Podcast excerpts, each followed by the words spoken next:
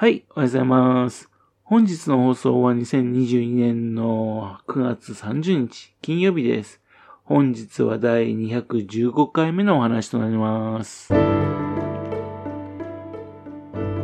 のチャンネルは福島県郡山市在住の特撮アニメ漫画大好き親父のぴょん吉が響きになったことをだらだらと話をしていくという番組です。そんな親父の独り言を気になりまして、もしもあなたの心に何かが残ってしまったらごめんなさい。笑いがなかったんです。不幸にもこの番組に興味を持ってしまったら、ぜひ今後もごひいきのほどよろしくお願いいたします。昨日はですね、映画館でですね、映画を見てまいりました。見た映画はですね、映画デリシャスパーティープリキュア夢見るお子さまランチです。これをですね、一人で見てきました。親父一人でね、この映画を見に行くのね、非常にですね、ハードル高かったですね。エッチなね、映画を見に行くよりもね、ちょっとね、勇気が必要でしたね。元宮市のパン屋さんのプロチさんが、娘さんまだプロキュア見てますか？見ているなら映画のチケットがあるんで差し上げるんですが、と言われたんですよ。それでね、プリキュア見てるのはもう自分だけになりましたよ、って答えたんですね。そしたらですね、ペロチさんはね、じゃあ1枚あげます。というわけでですね、えー、っと、プリキュアのね、周り券のを、ムビチ系のチケットをですね、えー、っと、1500円分のもの、それをタダでいただきました。ペレチさん、ありがとうございます。見に行くね、条件としましてね、えーパンフレットを買ってくること、ってことだったんですね。プリキュアはですね、まあ、なるだけ見るようにしております。っていうかね、プリキュアの放送してる日曜日の朝8時半の時間帯、テレビ朝日系のね、東映アニメーションのね、制作してるアニメーションをね、なるだけ見てるんですよ。きっかけはですね、とんがり帽子のメモという作品です。これがですね、非常にいい作品だったんですね。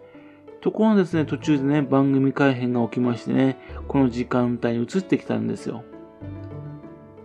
それがですね、1984年です。それからずーっとずーっと見続けているんです。もう38年ですよ。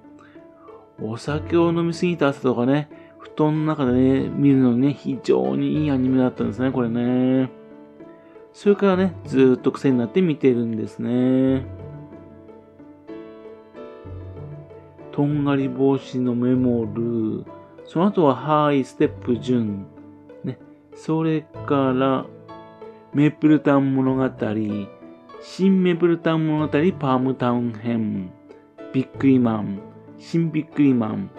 マジカルタルルートくん、スーパービックリマン、ゴーストスイーパーミカミ、ママレードボーイ、ご近所物語、花より団子、夢のクレヨン王国、お邪魔女ドレミシリーズがざーっと始まりまして、その後に明日のナージャ、二人やプリキュアと続いていったんですね。見てる間にですね、いつの間にか自分はね、結婚していて、子供たちが生まれて、子供たちが大きくなって、独り立ちしていったんですよね。でもずっと見てるんですね。今一番下の子がね、高校3年生ですからね、来年からのね、家に誰もね、子供たちがいなくなってしまうんですけどね、多分自分は見てんでしょうね。はい。というわけでね、プリキュアも見てるんですが、まあ、タラケンをもらったら嬉しいんですけどね、男一人でね、えっ、と、土日の親子がね、非常に混んでる時に見に行くのね、ちょっとハードル高すぎますよね。また土日にね、自分もしたいことがたくさんありますんでね。というわけでね、平日の夕方にね、鑑賞することにいたしました。ただですね、ムビチケのチケットを使ってね、テアトルに入るっていうのは初めての経験なんですね。どうやって使ったらいいのかなーっていうのね、えー、受付のお兄さんに相談いたしました。チケットのお兄さんからね、なんで親父一人でプリキュア見るんだっていうふうなね、視線がちょっと痛かったような記憶があります。しかもですね、ペロチさんに頼まれたんでね、パンフレットも買うし、多分受付のお兄さんにね、ガチなプリキュアファンと思われたんだろうなと思います。観客はですね、運の良いことにですね、えっと、娘さんを連れたね、お母さん一人だけでしたね。贅沢ですよね。広い映画館ですね。ほぼ貸し切り状態なんですよ。そんなベストな状態でね、プリキュアの映画を鑑賞できました。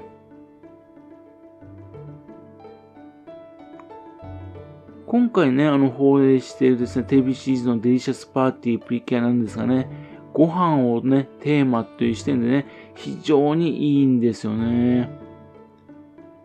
食べるってことはですね、人間に限らずね、生物みんなを行っていくことでね、まあ、絶対ね、えー、必要なことなんですよね。で、子供にも分かりやすいじゃないですか。そして、ご飯は笑顔。ね。っていうふうに、毎回毎回言ってますもん、これも分かりやすいですよね。食べれば笑顔は出てきますからね。良いテーマ見つけたなぁとね、今回思ってんですね。そして技が決まった後にね、手を合わせながらね、ごちそうさまでしたってね、決め台詞とともにですね、浄化されるっていうところもいいですよね。またあとですね、あのー、技をね、繰り出すときですね、パンチするんですが、500キロカロリーとかね、あと1000キロカロリーとかね、パンチ名がついてですね。ご飯を食べるためですね、何キロカロリーっていうね、食べたのかね、気になるっていうね、こういったでもね、勉強になるんでいいなと思ったんですね。テレビのシリーズではですね、米米っていうね、妖精だけがですね、人間体になってるんですけども、今回のこの映画ではですね、パンパンも、メンメンもですね、人間体になるんですよ。それどころじゃなくてですね、えー、その3人ですけどもね、プリキュア風にも変身してくれるんですよ。そして戦うんですよ。そこが見どころなんですよね。ストーリーはですね、美味しいなタウンにね、お子様ランチのテーマパーク、ドリミーヤっていうのが突如として出現いたします。様々な料理とアトラクションを満喫するユイたちなんですが、えー、コメコメたちはですね、えー、園長のケットシーというのにね、お子様ランチをご馳走されるも、されたりしてね、楽しく遊んでいるんですね。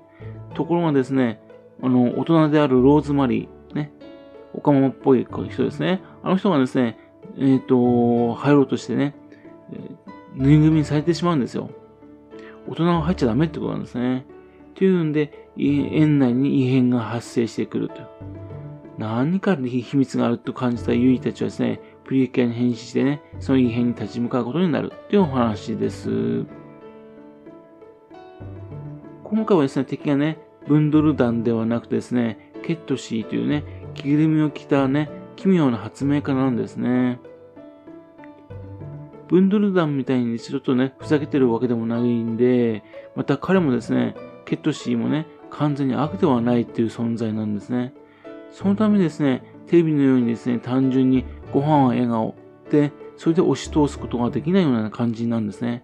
そこら辺ね、非常にうまいなぁと思いましたね。またあと、あの、お子様ランチっていう存在についてもね、まあ、いろんな考え方ができるなというので、非常に、面白かったです。子供たちはね、単純に面白く見えるアニメ作品になってますけども、大人にもね、えー、別な面から見ると深い作品になってるね。でそれで、そういう点で面白いなと思いましたね。1年前のねトロ、ピカルージュプリキュアの時の映画ではですね、自分が大好きなね、ハートキャッチプリキュアがね、登場してきましてね。で、クロスオーバーした作品になったんですね。その後、えっと、その前のね、ヒーリングとプリキュアではですね、イエスプリキュア555ね、そのメンバーがクロスオーバーしてきたんですよ。というわけでですね、ここ数年ですね、先輩プリキュアがね、出てきてクロスオーバーするって話が続いていたんですね。ですが今回はですね、本編中にそのようなクロスオーバーがないんですね。まあ、それちょっと残念なんですけども、その分ね、専念できるんで、面白かったです。その、あの本編中にクロスオーバーがない分ですね、おまけとしましてね、みんなの奥様ランチっていう別の作品がね、後についてるんですね。それにはですね、前作のトロピカルージュプリキュア、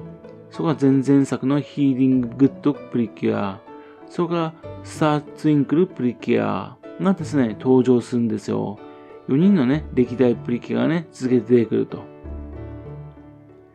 ただですね、そっちはですね、普通のアニメじゃなくてね、3DCG で作られたアニメーションなんですね。よくプリキュアのあのエンディングの踊りなんかで使われてるアニメーションです。あの感じなんですね。あの VTuber っぽい動きなんですね。まあ、ちょっとそこは気になったんですけども、でもまあ、嬉しかったです。というわけでね、プリキュアファンならね、今回の作映画もね、これ楽しめるんじゃないかなというふうに思いました。まあね、もう二度と多分ですね、一人でプリキュアをね、見に行くってことは多分ないと思うんですけどね。はい。それではまた次回よろしくはぴょん吉さんお宅の話にお付き合いくださいね。本日もお聴きくださいまして、誠にありがとうございました。